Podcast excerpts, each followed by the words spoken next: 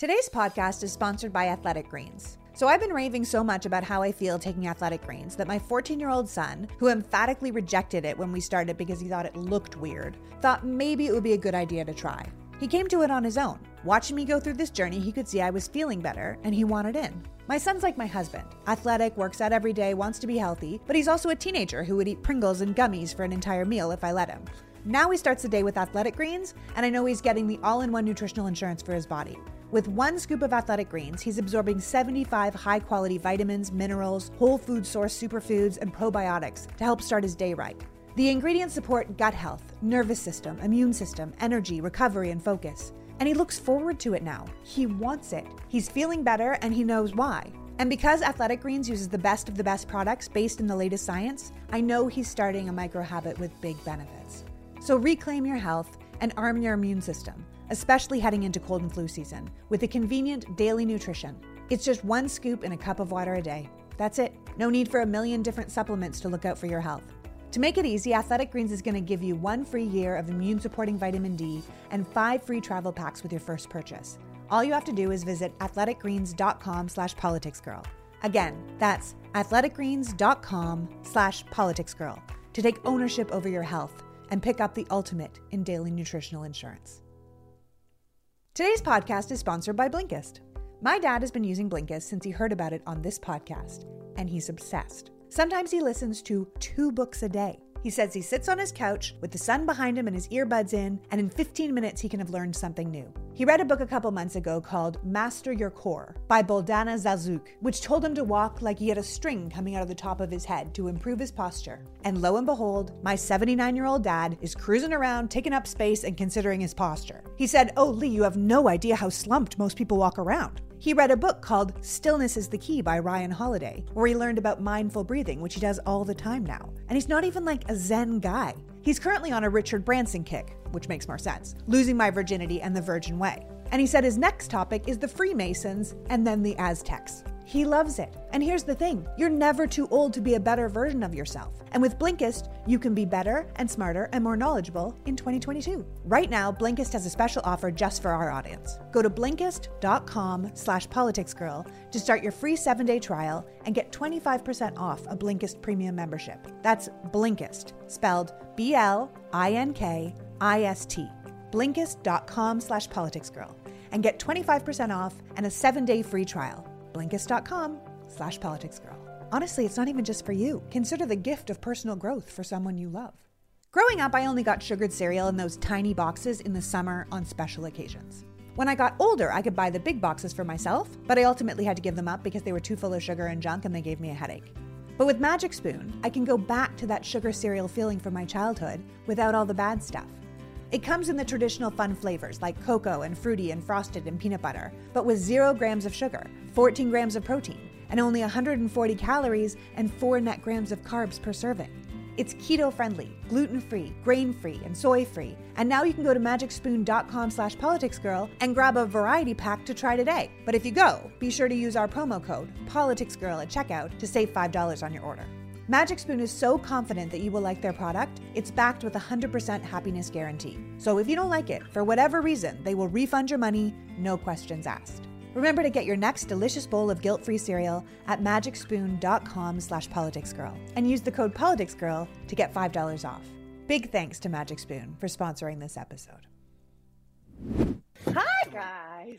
Oh, we gotta get that a microphone. I'm sorry, and the headphones. Why do we, we have to get microphone and headphones? Where's that splitter? Maybe back there somewhere. I don't know. So we actually both have COVID, so we're a little bit. Oh my uh, gosh. Are you serious? How are you guys doing? How are we doing, Alex? We're doing great. It's also better if we don't wait until the literally the very last second to try to get ready. Opposites attract.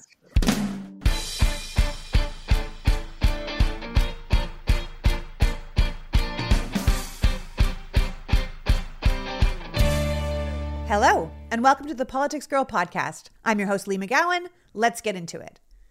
Now, I wasn't expecting to do a conversation or PGCC this week, but with all the news around Ukraine and Russia and how America fits in, I wanted to make sure you guys knew what was going on.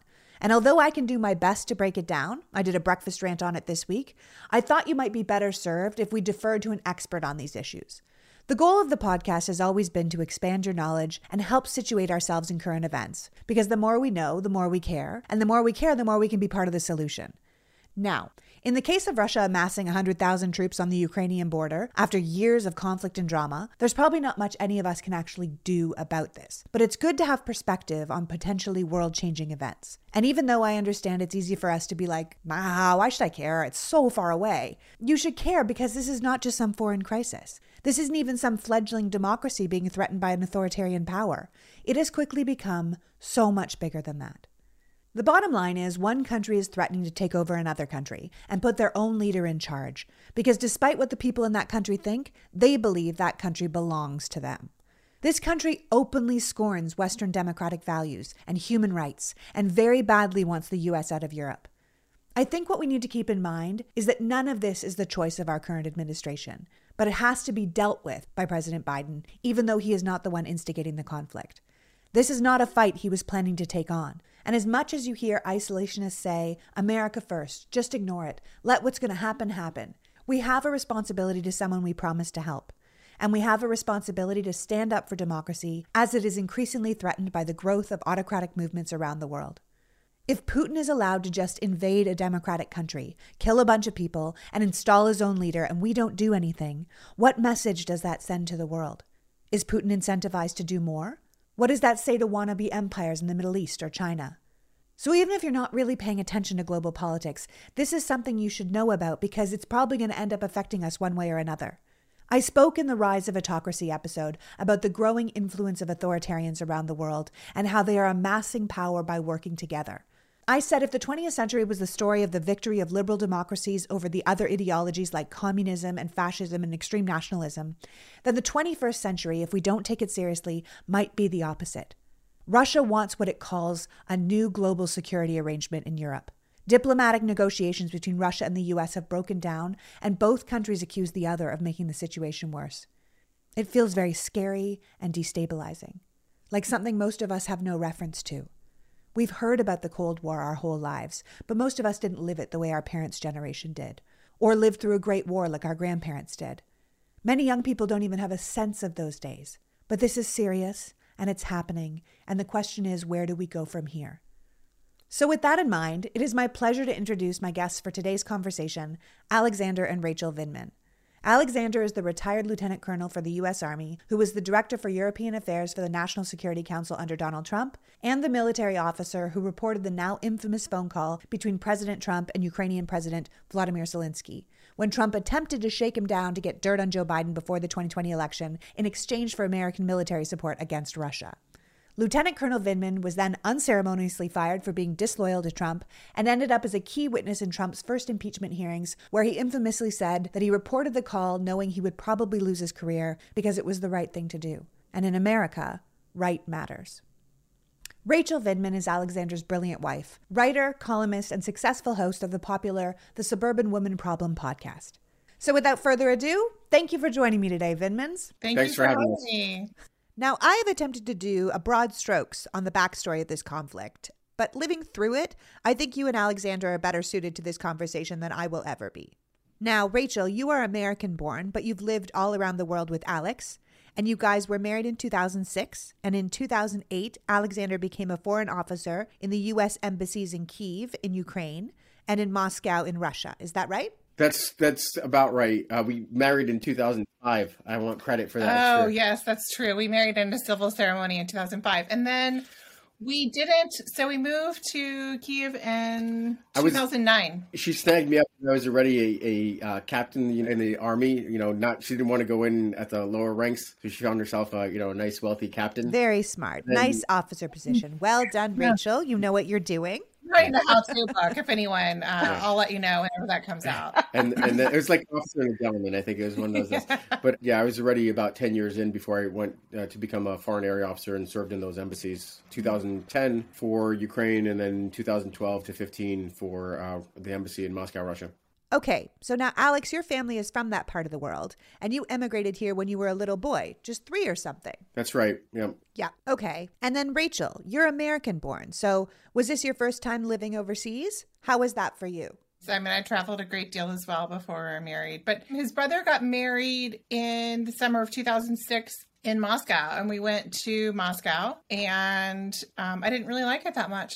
Uh, but shall I say, to Vladimir Putin's credit, um, it improved a lot from 2006 to 2012 when we moved to live there. A lot. Yeah, a little bit like Rudy Giuliani's New York. I mean, Credit to Rudy Giuliani, which I don't often do. Yep, no, that's right. I grew up in New York City, so I, I uh, he he definitely gets a, a lot of credit for cleaning up the city. Although some people might say that he was drafting off of his predecessors. Oh, well, some might be saying that for sure.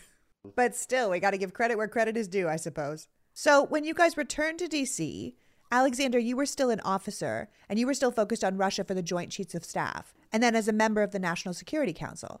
And that was when you were in the delegation as part of President Zelensky's inauguration? That's right. I, that was my third trip, I think, to Ukraine as a, a member of the White House. I'd been there the preceding August with um, National Security Advisor uh, Ambassador John Bolton for the Ukrainian Independence Day, and then I went there on another trip and met with the President of Ukraine and a bunch of other senior folks in December of 2018, and uh, then the inauguration that you pointed out. Okay. And then you speak fluent Ukrainian and Russian. Uh, according, I, I you could say that. I mean, According to my bio, Leigh, it's like I still Yes. speak French. I've done interviews in Russian, so that might say something. That does say something. That does say something. So you guys are then no doubt deeply dialed into this conflict that's happening right now in Yes. in in Russia and in Ukraine. So I'm sure you have strong opinions on how you would like to see the whole thing play out. Could you just give us a background for people that don't understand of what is really going on? I mean, I know it's a deeply deeply complicated issue, but is there a way to explain to a layman There absolutely is, and I usually get my opinions from Rachel, but I'm going to jump in on this one first. Um, so the there's a long history between uh, Russia and Ukraine, and that shared history goes back a thousand years. It's, that's a very, very very long history. They both claim a lot of the same kind of early historical figures. They both trace uh, Eastern Orthodox Christianity to the same figures, and uh, at various points, the the, the states have intersected. The more recent history is really uh, amounts to a couple hundred, maybe 250 years, in which Russia at one point became the more powerful of the states. Initially, it was Kiev, and that kingdom was more powerful. But then Moscow and Russia became more powerful, and they they took over large portions of those territories. And when the Russian Empire fell apart, Ukraine still, actually, strangely enough, it was if it was a, cent- a centerpiece of the Russian Empire, when it came to the Soviet Union, it was a separate republic. So they separated it out, and it's existed under the Soviet Union for about 70 years. It's been independent since 1991 when the Soviet Union fell apart. That long history for Russia has made them want to keep Ukraine in their orbit. It's almost like a missing limb type of thing, where they lost some key portions of- of their empire and they want it back. They, it's a phantom phantom limb, and uh, Ukraine has actually been moving in its own direction, moving to, uh, to away from the corruption, uh, moving away from um, authoritarianism towards democracy, and working with the United States and, uh, Ukraine. And as Russia has, has wanted it to in within its orbit, it's uh, continued to apply increasing pressure on Ukraine uh, and U- Ukraine's independence. In 2014, after a revolution in Ukraine against a corrupt dictatorial president, Russia launched a war and they took uh, this this peninsula called called Crimea. Imagine Florida or or something of that nature. This is the the place where all the the Russians uh, in the Soviet period or the empire would go to on vacation, and they so they snatched up this portion of the of of uh, Ukraine and also uh, portions of the eastern portions, uh, uh, like uh, Chicago, for instance, the equivalent of Chicago in Ukraine. They snatched that up in a war in 2014, and they've been waging a, a continuous war for the past eight years. Right now, what we're facing is just the the the most recent escalation. Looks like it's going to amount in a major major war in Europe sometime in the next month, potentially. Probably the biggest thing since World War II in that region. Really? You think it's going to be that bad? Yes. Well, I mean, the biggest war since World War II. Is it going to involve every country? I mean, Yeah, it's it's basically uh, uh, um, the visual I have in my mind is you know uh, air strikes, shock and awe, air strikes, and uh, cruise missile strikes, and aerial bombardments, all that kind of stuff. That's what's likely to unfold. It's not going to be kind of a limited. Uh, it's not going going to be a limited war. Well, the thing is, is that, you know, Ukraine seems to be something that particularly galls Putin, right? Since the 2013 sort of ousting of his backed leader, it seemed like people were just done in Ukraine. They wanted to go a different way, right? So there was this huge, like you said, this huge transformative movement of mo- a lot of young people, right, who like rose up and had that leader end up fleeing to Russia, right? It was this big deal. Russia was clearly furious. They're still furious now. Putin, at the end of the day, is an authoritarian, right? He's a corrupt dictator who has elections, but they're not really free and fair elections. Would you say that's a valid statement? That's that's very fair. Um, he has all of the levers of, of government and a security state, state to apply pressure and get people to turn up to vote. Uh, but he also actually should be, to be fair, has, is uh, is still pretty popular. At some points, okay. when he sees you know the uh, Russian Riviera, this Crimean peninsula, he enjoyed 85 percent popularity. That's enormous. You know, we don't get that kind of popularity in the U.S. for any leader. Now he's somewhere in the 60s, uh, and uh, the the population is discontent with the, the, repressive regime. So he's basically using the law enforcement to crush opposition and uh, protests, and he's definitely suffering some some costs from there. But he's still actually pretty popular because he's the guy that took the country, as Rachel pointed out, out of like its weakness, uh, a, a non-functional state in a lot of ways, and, and made it somewhat successful, and it's now back on the international stage. How do the so are the Russian people behind this idea of taking Ukraine, of being on the border, of being at war? I, that that part uh, seems the answer seems to be no. Uh, they have no real interest in going to, to war against a uh, you know brother nation. Uh, that mm-hmm. relationship is still pretty important. Tens of millions of ethnic Ukrainians live in, Ru- in Russia. You know, millions of uh, Russians live in Ukraine. They have there's a lot of relatives uh, in in each respective country, and they don't have that kind of appetite for war. That's been indicated by Russia's other recent military operations in Syria and stuff like that. They don't. They want the Russian president to focus on the challenges at home and not fight foreign wars. Okay, so then what what's Russia's goal from gathering 100,000 troops on the Ukrainian border yeah. aside from just getting back what he thinks belongs to him? What's the goal? Like, does he want to go back to 1997? Does he want the USSR back? Is he trying to collect all the things he lost? Is he just mad at NATO in general for encroaching on his territory? What's the goal if his people aren't really for this? I mean, they're happy to have their Russian Riviera, but they're not really for this. Yeah. So I think uh, all those things that you, you mentioned are actually in play to a certain degree, but it should be important to understand the priorities here for Vladimir Putin, he is thinking towards his next election in 2024. He's thinking towards his legacy. He doesn't believe Ukraine is a independent state. It's not a real state as far as he's concerned. He believes that the collapse of the Soviet Union was the biggest tragedy in the 20th century, and uh, he he sees Ukraine slipping through his fingers. This war that he launched eight years ago did not result in a failed state in Ukraine. Ukraine continued to make progress on its own. It's uh, a much more coherent country with a clearer national identity. If at one point there was um, um, a large portion of the population that was pro-Russian, that no longer exists because they've been in a state of war. And the only thing he could do now to try to retain uh, Ukraine in the Russian sphere of influence under Russia's control is to launch this military campaign, crush the Ukrainian um, uh, opposition, and find a way to keep pull Ukraine back in, into uh, into his grasp. There are some long-term concerns, historical concerns about U.S. and NATO not considering Russia's security interests, but that doesn't explain what what was likely to be a major war here. The fact that we're about to have uh, this confrontation a month away is not can't be attributed to this historical environment that Russia just hasn't gotten its way. We haven't listened to them.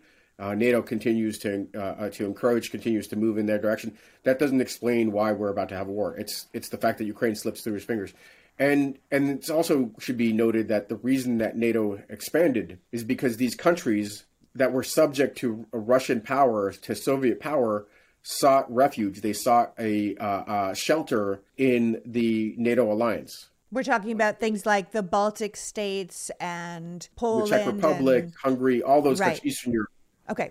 That's right. So they saw they saw a way to not end up in the same situation that Ukraine is by joining NATO and uh, re- uh, receiving these assurances that if there's an attack on one country, there's an attack on all the countries. Right. So you're talking about one attack on one country, attack on another country. That's what's called Article 5, right? That's in NATO. And it basically exactly. says you attack one of us, you attack all of us. Um. Which is a deterrent. You know, if I think I'm going to go into Estonia and it seems little and I could take it, I, you know, fire a shot there I'm suddenly I'm at war with France and Germany and America, right? That's that's Article mm-hmm. Five. That's what NATO does for us. Exactly um, right. But what stopped the Ukraine when all those countries were joining NATO? What was the holdup there? Because Ukraine clearly wants to be part of NATO now. George Bush came in and on his way out the door in 2008 was like, "You should be in, and you should be in," you know, and that caused a major problem. So, what stopped them from joining when, say, the Baltic states joined? Why didn't they do it back then? Sure. So let me uh, just something to to keep you from running afoul uh, uh, with a, a, Ukrainian population. Did I say uh, the? Yes. Oh. Alex, and, and just, just to point out, it's okay, Leigh, but I will say that when people do that, it's like a subjugation. So we do say the Crimea. Yeah. So by saying the Ukraine, it's like it's a little bit lesser Be- because but, Ukraine yeah, no. stands for. But we're so used to it stands for periphery, and it sounds like it's the periphery of Russia. So that's Absolutely. why they. And you know, I have actually been trying to retrain myself to do it because I think sometimes I say the United States and then I say America. And so my brain just goes, oh. And then so many people have been saying to me, no, no, you don't say that. And you don't say the Ukraine, you say Ukraine. And I think it's good for people to know because it means it's part of something else when you say the, mm-hmm. right? But when Ukraine is on its own, it just means Ukraine, the country, period, the end. And it's very easy, I think, for those of us who grew up. I think, Alex, you and I are the same age. We grew up in a time where, you know, it was pre the Soviet Union breaking up, and you did say the mm. the. You know, it's a little bit like being older and your kid's like, Mom, no one says that anymore. Like, that's not that's not okay. Like, don't say that. And you're like, oh God, I'm have to learn again. I'm learning it again. So in this case, we all must say Ukraine and not the Ukraine. And that is a very big bone of contention for people who are from that part of the world. And we need to note that, which I think is sure. really important. So thank you for the Why did they join?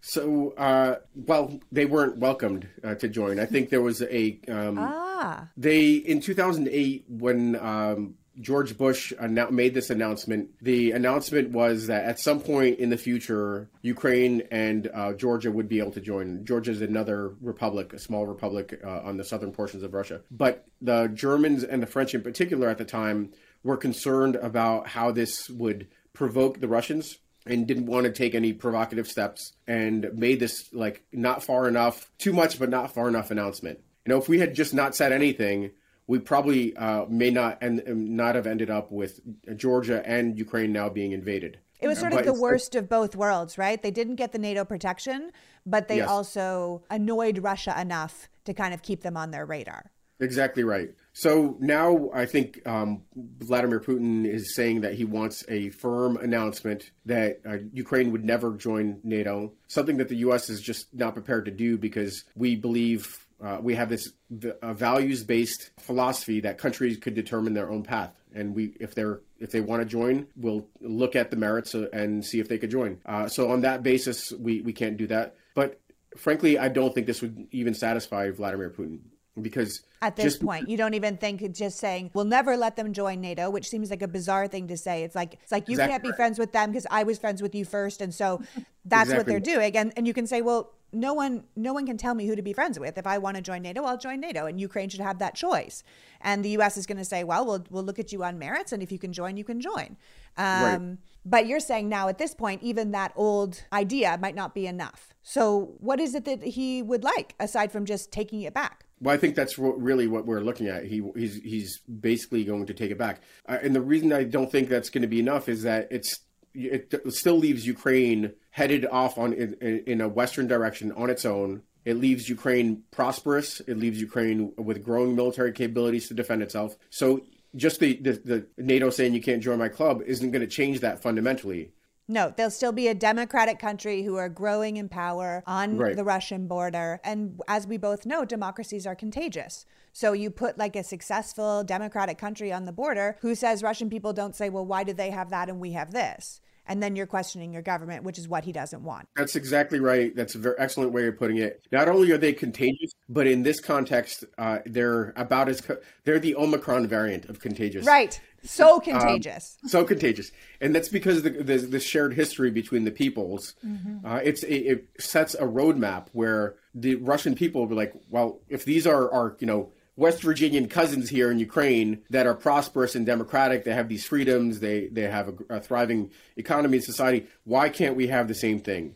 and it really poses a threat to the regime. So uh, the only way that Vladimir Putin solves his problems here is through violence against Ukraine. And this leads me to this the, the issue of you know so what can we do about it? And yeah, what my, can we do about it? I mean, listen, is, is is the Russian military up for, you know, cuz what we've said so far is that Ukraine is not in NATO. So we can send you weapons to defend yourself. We can sanction Russia for their behavior, but theoretically you're going to war with Ukraine. Russia will go to war with Ukraine, not with a NATO ally, but with each other. And really overall the Russian military would be stronger than Ukraine. Yeah, so I think I think about like a World Series team uh, going up against like you know a Double A ball club or something of that nature. Because yeah, uh, I think even if they've been, got the best equipment, it's going to be tough. Yeah, I mean, and they've made some significant progress. They have the morale, they have the the will to fight.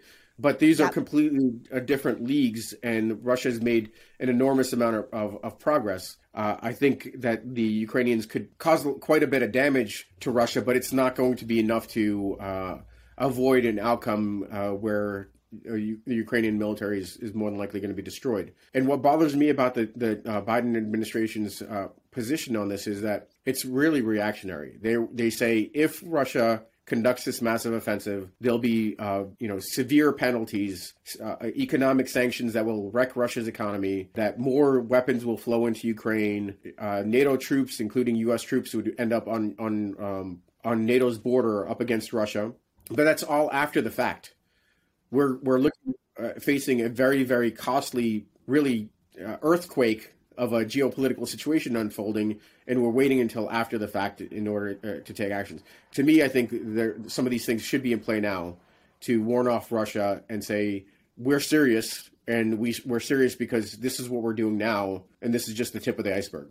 That's okay, so missing. you're saying instead of using it as a deterrent, like Blinken's saying and like Biden is saying, where we say, okay, to our child, hey, you're going to have a party don't have the party. I will ground you if you have the party. You're saying do the preemptive thing so they actually can't have the party, as opposed to threatening the grounding and then waiting to see if they have the party and then doing the grounding. You're saying it's the wrong way. You're saying you should do something now. But then how does that play into what they're saying with the administration that then you lose the deterrent? If you're already punishing them, what stops them from doing the thing anyway? Well, that's that's right, and this is the the trick with diplomacy. I think what you don't necessarily want to do is you don't want to uh, levy the sanctions now. You want to, let's say, pass the Menendez bill. Uh, the um, Senate Foreign Relations Committee uh, chairman has this very very important, impactful bill uh, that has all sorts of different things in it about sanctions. It has things in it about providing uh, all sorts of uh, equipment to the to the Ukrainians. It has the idea of what, what's we basically could uh, loan them the most advanced equipment in this bill, according to this bill. Could they could use pa- it? Would they know how to use it? I always think we keep giving these I have the same you know, question. zillion dollar helicopters to places, and then we're like, they don't know how to fly it, so why did we give it to them? You know. These capabilities take a long time to develop, but what you're doing is you're signaling that this is the dire- direction you're going with. By passing this bill, you basically take the, the, the option from Biden, or you take the freedom to say, you know what, maybe we won't do this right now, uh, out of the equation. We call them like snap in, so it's automatic. Russia conducts this, they get this in response. That's why this bill is so important. Is it, it it's a part of the law that if Russia takes this action, these are the consequences it faces. That's a w- good way of, of actually uh, uh, taking action right now without trying to sanction them. The same thing could be done with regards to troops in Eastern Europe. The, the troops there are there not to fight with the Russians. They're there to deter Russian aggression. They're there to uh, to take our allies that are very skittish about this major offensive that's occurring on their doorstep and saying NATO and the U.S. are there for you. These are the things that we should be doing. They're ahead of the fact, and it's it's not quite. And these are the troops you're talking about, the 8,500 troops that are out there that are ready to be deployed, but they're not going to be deployed to fight against the Russians. They're going to be deployed to hang out in NATO nations to make them feel better about themselves, to hopefully dissuade Russia from going through Ukraine to another country, and also to say, hey, if you're upset about NATO being on your doorstep, you're doing the wrong thing because there's just going to be more NATO on your doorstep. We're going to have more people here. That's right. But here again, uh, these troops would, uh, right now, the concept is these troops would only go in after this offensive, which is a problem. If you have very high confidence that it's coming, why would you wait until after the shots are fired when the there's actually a, a higher risk of a misinterpretation about troops going in you could put them in now. They they're there. They have the same kind of deterrent uh, uh, effect, and they actually signal that this is again just the tip of the iceberg. Right now, the Russians believe that all the things that we're saying may not happen. Okay, so the Russians believe the Russians believe that uh, Americans are bluffing, and Americans are potentially hoping Russia is bluffing, and we're all just kind of waiting.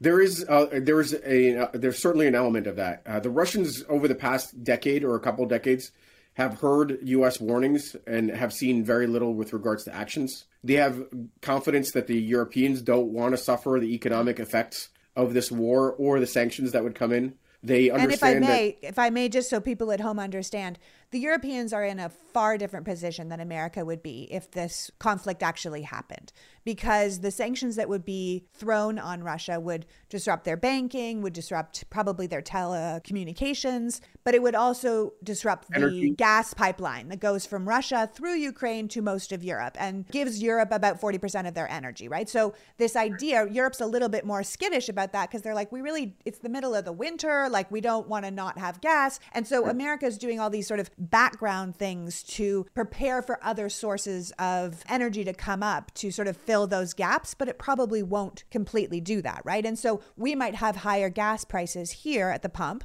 We already have inflation. People won't love that going into a midterm, but we wouldn't have the same fallout that the European neighbors would have.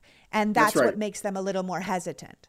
That that's right, and the Russians know that. They're, that's why taking action now, before shots are fired, is so much is so much more important because that indicates that there is actually an appetite. If you start to put, put troops in there now, if you start to provide more uh, defensive uh, weapons to the Ukrainians, if you pass this legislation that that Congress is evaluating now, then they actually it's not just rhetoric they actually see these things happening and they could fear that more is coming on the uh, after the shots are fired and that has a much, much more significant deterrent value than saying once shots are fired, you could be assured that things are coming. You could see the difference, you know, uh, warning a child that, you know, that um, there'll be consequences after they do something rather than saying, hey, look, I'm taking your keys right now. I'm I, I I'm serious about this. We could talk about you maybe getting the keys back later as a kind of different mentality to it. Yeah, Leigh, if I may, um, so backing up quite a bit, but what we were talking about about the um, the way Russians kind of see Ukrainians. When we lived in Moscow, I worked at a kindergarten that was um, in English, and we had several uh, English speaking teachers. It was for a very expensive kindergarten for wealthy students, and um, Ambassador McFaul was very generous and allowed me to work there in exchange for my daughter going to school. So um, yeah, it was nice, and I could work and I could get out of the house and do something. And so we each had a, a bilingual assistant, and one of the um, one of the assistants was Ukrainian, and she's gotten to be, you know, she was a friend of mine, and um, I saw how things happened in 2014. Um, you know how when she the was when the big uprising was right. Whenever they invaded Crimea, I saw how she was treated. Um, you know, definitely second class um, by the Russians, even by some receptionists from the Caucasus. And like Ukraine was so othered at the time that, like, in the hierarchy, she was like the lowest um, of the local national employees at the at the kindergarten. That must have been quite striking to watch. To her go from one level to another just because of a conflict. Yeah, I mean, right, because I think there was some question about allegiance and trust and, you know, all those things. But, you know, also during that time was the first time I really became aware of the teachers not wanting to they were aware that there were cameras in the in all the rooms and um, they were very unwilling to say anything about current events. They really wouldn't talk about it certainly inside the school. Like we were very aware of you know that we were always being watched but i was never aware of the russians being concerned about that. But because of you know heightened sense of what was going on but but more more Let me important than all you of then. When you see these things that are happening in America now, where Ron DeSantis is talking about monitoring teachers in their classroom, and we're removing books from classrooms, and we're uh, monitoring what children can learn, and South Dakota is saying children can't learn to protest, and they're having all these things. Does this feel like familiar to you? Does it feel like, wait a second, this is what happened in Russia? Like, what are we doing here in America? Does it feel peculiar? Because it feels peculiar to me that this is happening here. Um, but having lived through that and saying, like, we knew we were being watched, and now they're talking about doing it here in America. Well, I think they're two different things. Being watched by a foreign security service because you are a diplomat is completely different than being watched by your own government. So, um, Right. I mean, it's difficult to compare, but I did see Okay. the fear on my friends' faces. And so that's more what I would compare it to. And they were genuinely scared. And that was so disconcerting um, because when you go out and you look around, I mean, again, to Vladimir Putin's credit, he made Moscow look in a lot of ways like a European city. I mean, even in the three years we were there, lots of things changed. There was no more smoking indoors in restaurants. Um, you know, little things, but definitely steps towards the West. And the same friend, Karina, I was talking about, she moved back to Kiev. She uh, is married and has two little girls. And I see her on Instagram, um, and her life is very Western, even more so than my friends that are still in Moscow. Very much more so, actually. You know, just just to see the travel that they do, the lifestyle that they live. Um, So, what would happen to people like your friends then if Russia does is successful? I'm concerned about their safety. She owns a small kindergarten herself and music school. You know, I would be concerned about just. Um, I mean, I think financially it would probably collapse, would- right? Well, I mean, I think for it's it, you know we're talking about these are concepts that are hard for individuals to understand. Yeah, I don't but it's going to be catastrophic. These are these uh, uh, you know these are ma- major cities. Kiev is a major European city of some three and a half to four million people being bombarded. A country that the capital looks not all that different than some places that your your listeners are familiar with, Yeah. like like Prague or War, Warsaw. These are European cities that are being that this that are being devastated by Russian attacks. It's a kind of a barbarism that's hard to understand. It, it's reminiscent of like you know this is why this this uh, this comp- uh, comparison to World War II it resonates with me is because this is what it's this is what's a throwback to the early part of the 20th century. So you're picturing you're picturing the old pictures from World War II, the bombed out cities, people being homeless, um, these kind of atrocities happening um, in order to, for one country to get what they want. Uh, I think that we have some of that already. The, the this this Chicago that uh, city called uh, called Donetsk in the east. It was one of the major cities in uh, Ukraine. It was a city of uh, over a million people, maybe even two million people, and it's it was a it's a it was a uh, at one point a bombed out wreck. You know, this is this is again it's a warscape. So I think there is a good chance we could end up like that.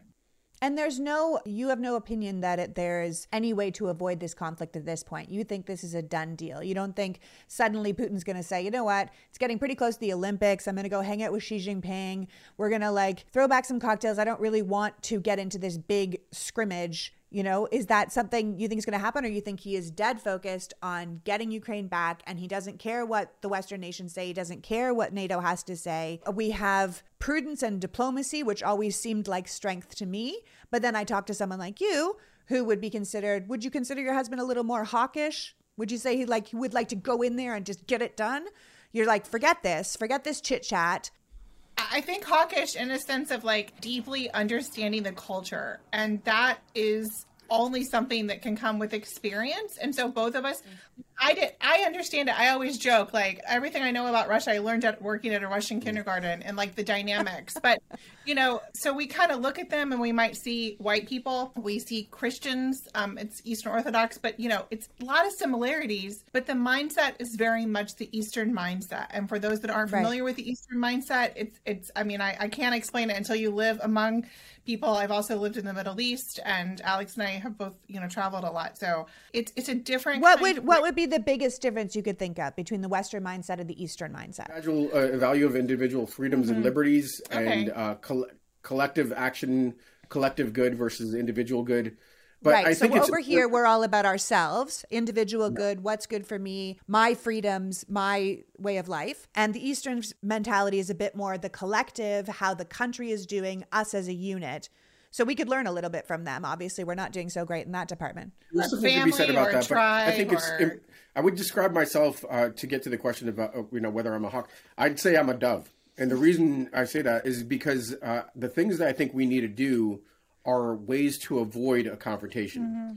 It's it's about protecting U.S. national security. It's about protecting U.S. interests. And what doesn't serve U.S. interests is a major war in Europe. Europe is our big, most important trading partner. What happens in, in, in this particular crisis will be a model for China for action in, in their part of the world. It's a model for Russia to continue aggression against the, the U.S. So if we could stop this now, if we're we have a little bit more fortitude to stop it now, we're uh, buying down the risk in the long term. Every decision that we've made thus far, uh, a lot of the decisions that have been made over the last 20 years have been focused on the short term risks. How do we avoid this immediate crisis? But always incrementally increasing the risk of a more substantial escalation down the road. We're not paying for that. Would you not say that that's how America functions in general? You know, we. Go from four years to four years to four years and we don't have the luxury of making long-term plans because the next person that comes in in charge is going to change all those plans so we end up being very short-sighted we go from we measure ourselves in quarters you know how did we do this quarter you yeah. know that's not a very good way to make long-term plans that is absolutely true but it's a little bit what my point is uh, a little bit different yes we do we're bad at long-term planning my point is that we tend to we're, we're almost focused on the 24 hour cycle. It's it's the the mentality uh, of our leaders also. They're focused on how do you get through this immediate crisis without recognizing the effects on the the entirety of the relationship. So what we have now is you know when we we let it slide that Russia tried to put its fingers in in Ukraine in that first revolution, the Orange Revolution in 2004. You know we we, we let that slide. In 2008, the Russians suffered minimal consequences for going into Georgia. In 2014, we started to pay more attention and we put more resources in Ukraine, but not in a substantial way that would deter Russian aggression. So we're basically in, in a, a situation where we're now paying that bill for not recognizing that Russia was going to keep pushing push and push and push, and eventually it's going to get to something that's really meaningful. And we're right on the cusp. You know, where Ukraine is not a member of NATO, so it's not an, a, an Article Five situation where we need to defend them. But if we fail to manage the situation properly, then the next step is going to be Article 5. The next step is going to be a more important relationship to us. Ukraine is, in fact, probably one of the most important relationships that we have that's not within alliance. And I think that's why I think if we had taken the steps earlier, we would not be facing this major war in Europe. Now, I think we're we're we're likely to have it. There's still some things that could be done that could affect the calculus. We're just not doing them. We're not. I, the Congress is in recess instead of passing this legislation with huge bipartisan um, majority. And I think that could happen. That's not unrealistic. The Republicans, actually, a lot of them are supportive of Ukraine. So I think Congress should be in session. We should pass this legislation. We should be pushing, pushing troops into Eastern Europe where we have firm obligations to avoid this from slipping into something much more, much bigger and more dangerous for the United States. And what do you say to Americans who are like, that's a million miles away, and why should I spend money and effort on that? How's that ever going to affect me? We made those mistakes twice in the 20th century when uh, European wars, World War One and World War Two, unfolded, and we were dragged into those. We didn't think about the the consequences of you know sitting on the sidelines as Nazi Germany uh, seized por- portions of Czechoslovakia and then Poland, uh, and it came to our doorsteps anyway. So yeah. Uh, we so we end that- up getting dragged in no matter what we do. We may as well this time come in at the beginning. Uh, it's coming in at the beginning. The way it might sound like we're putting troops into harm's way with Russia. That's not really what we're talking about. We're talking about something uh, having a deterrent uh, uh value and signaling that there's more pain for Russia coming if they conduct this offensive. We're right now we're we're just not doing that. And do you think that other foreign nations, like there are some people who think that if we're busy in a war uh, or supporting a war in Eastern Europe, we don't have our eye on the ball in China. And then there's other people that think if we let things slide in Eastern Europe, China has its eye on us, saying, like, oh, well, look, they're not paying any attention and we can get away with anything because this old vanguard of NATO and um, the US and the EU together is sort of a toothless old monster and it doesn't have the bite it used to. Do you think that other foreign nations are looking at us like that? To a certain extent, I think, uh, if anything, the Russians have focused NATO. Uh, I think that we, it's the reality that we're facing really uh, a difficult security situation in Europe now. We have to deal with that as well as dealing with a long term Chinese threat. Uh, I think the, the perspective that China is going to exploit the situation and we're you know we're, we're looking in one direction that they're going to act is is not likely but they'll take the temperature of what's going on in Europe and it will kind of shape their uh, over the long term shape their views on what they could get away with.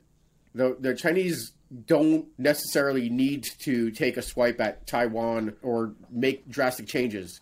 They in fact believe that uh, time is on their side they're a rising power and they don't need to behave that aggressively Russia, on the other hand, is is a, a power that may not be. I wouldn't agree, uh, say that it's in a rapid state of decline, but it's in it's it's it's frozen in a lot of ways, and the prospects over the long term are not great. And they're going to be as aggressive as they need to, to to continue to carve out a role for them in that part of the world and and, and dominate the region.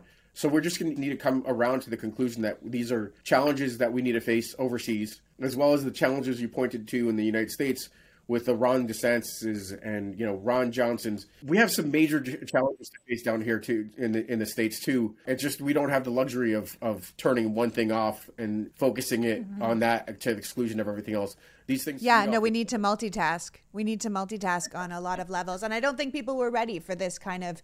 Uh, conflict. I don't think they're ready for it now. I think it's going to be a it's going to be a hard thing to get people's head around. If I was going to be explaining to people why we should care why it would affect them here. You're saying it's going to end up being like World War II again, where we stayed out of it for a little, for a long time, and then eventually we got dragged in because it became such a big kerfuffle. You think we should be more aggressively uh, deterrent to avoid it becoming too big? I think so. I think once those shots are fired, I, I uh, there's a huge logic leap to, to you know making the the analogy to World War II. That was a mm-hmm. world war. This will be the largest military offensive in Europe since World War II and we don't right. know how this shape up. Our our allies in in Europe, the ones that are closest to this, feel the threat acutely. They already said right. that they're going to support Ukraine, so that they're ready. We're ready could see some creep where uh, those those allies that we do have obligations to are going to be involved. There's some some significant risks there. I think to our American public, you know, this is another democracy. The failure of this particular democracy of 45 million people, the largest country in Europe by landmass, to uh, authoritarianism is uh, a further erosion of, of the democratic foothold that the, the world has. There's been a lot of reversals there. Um, from a practical level, this has the ability to impact the economy in the, in the United States. Look, look at the practical implications of war in Russia. It's the largest country in the world, covers 11 time zones from one end to the other. The, the part that's actually like the contiguous part is eight time zones. So who's going to want to fly over that part of the world when uh, the eastern por- portions of it are in a large scale war? That's going to disrupt, like you know, travel and trade global and a bunch of business global business especially when you have you know countries like belarus who are backed by russia already bringing down planes to take people off of them the authoritarians are on the rise all around the world and i think it's very important that democracies join together to have a pro democracy movement that will at least counter what's happening with the rising autocracies around the world. Yeah. The only thing I will finally say, Alex, is clearly you and I are both immigrants, right? I, I immigrated from Canada and your family came from Eastern Europe. And yet we are both passionate about the American experiment and about America and about making it better and about what this country is.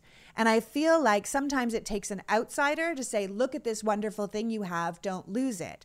And I often think, Um, I find it interesting that you and I both married real can do Americans. I always say I married this true best part of America. He's got, you know, the can do attitude without the like, why would I live anywhere else blinders on. He's lived all over the world too. He's a military brat. And you also married a real can do American. And I feel like sometimes it takes immigrants or an outsider, even when you choose another religion. Once you choose something, it really means more to you. And I think that you've chosen to be a passionate, patriotic American.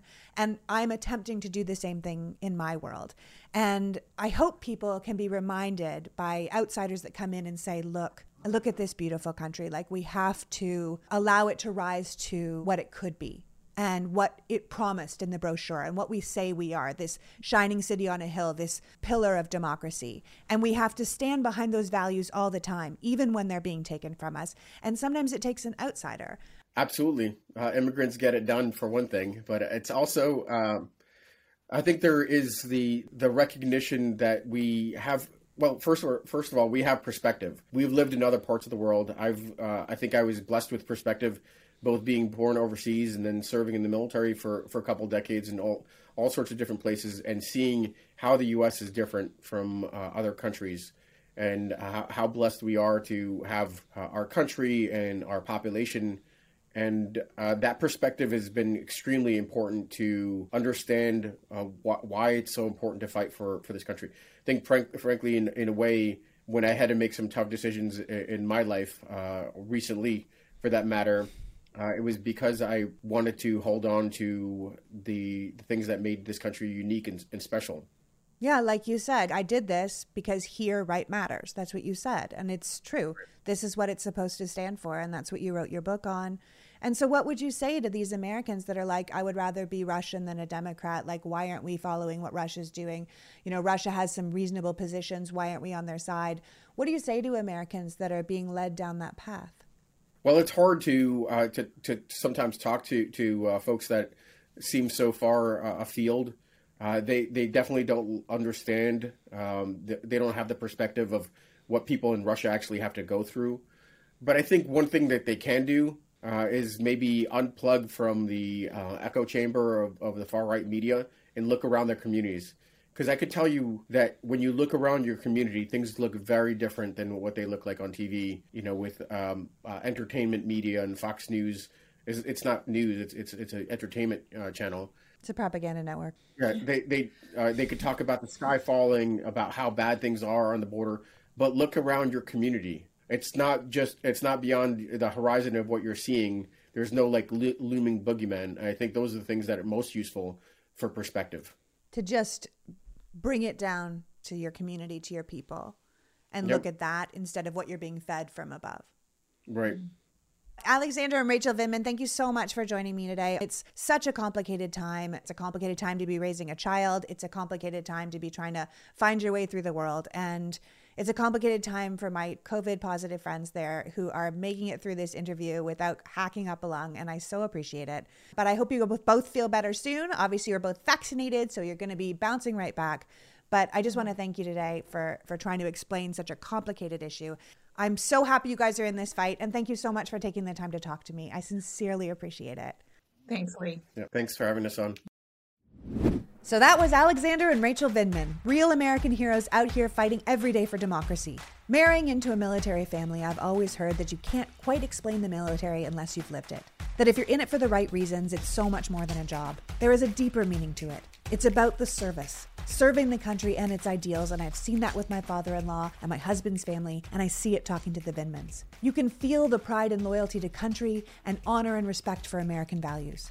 So, although we might be standing here on the precipice of a war we'd rather not be part of, one that was brought to our door and demands attention, the ideals of this country and its values should remain clear both at home and abroad. That those who would seek to destroy democracy for their own power and hubris must be defeated.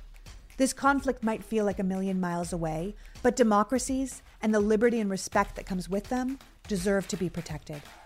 If we allow a democratic country to be taken by an autocratic mobster without supported resistance, who is to say which country is next? Vindman believes we need to show strength in the face of autocrats like Putin. I believe we need to show that same strength in the face of wannabe autocrats at home. We need to bolster democracy wherever it is threatened. And right now, it is threatened in Ukraine. There is always an argument to be made for the other side. But at the end of the day, those who seek to rule by force, who seek to take power using violence or suppression, do not deserve to lead, and we must stand together against their oppression. If not us, who? And if not now, when? Now go out and make the world a better place. Find something bigger than yourself to be in service of. We can all find our inner can do American with a little of that let's get her done immigrant spirit. I'd like to thank the Vindmans for joining us today and you for caring enough about democracy to be here. Until next week, PG out. The Politics Girl podcast is written and performed by me, Leigh McGowan, in partnership with the Meidas Media Network, and produced and edited by Happy Warrior Entertainment. All rights reserved.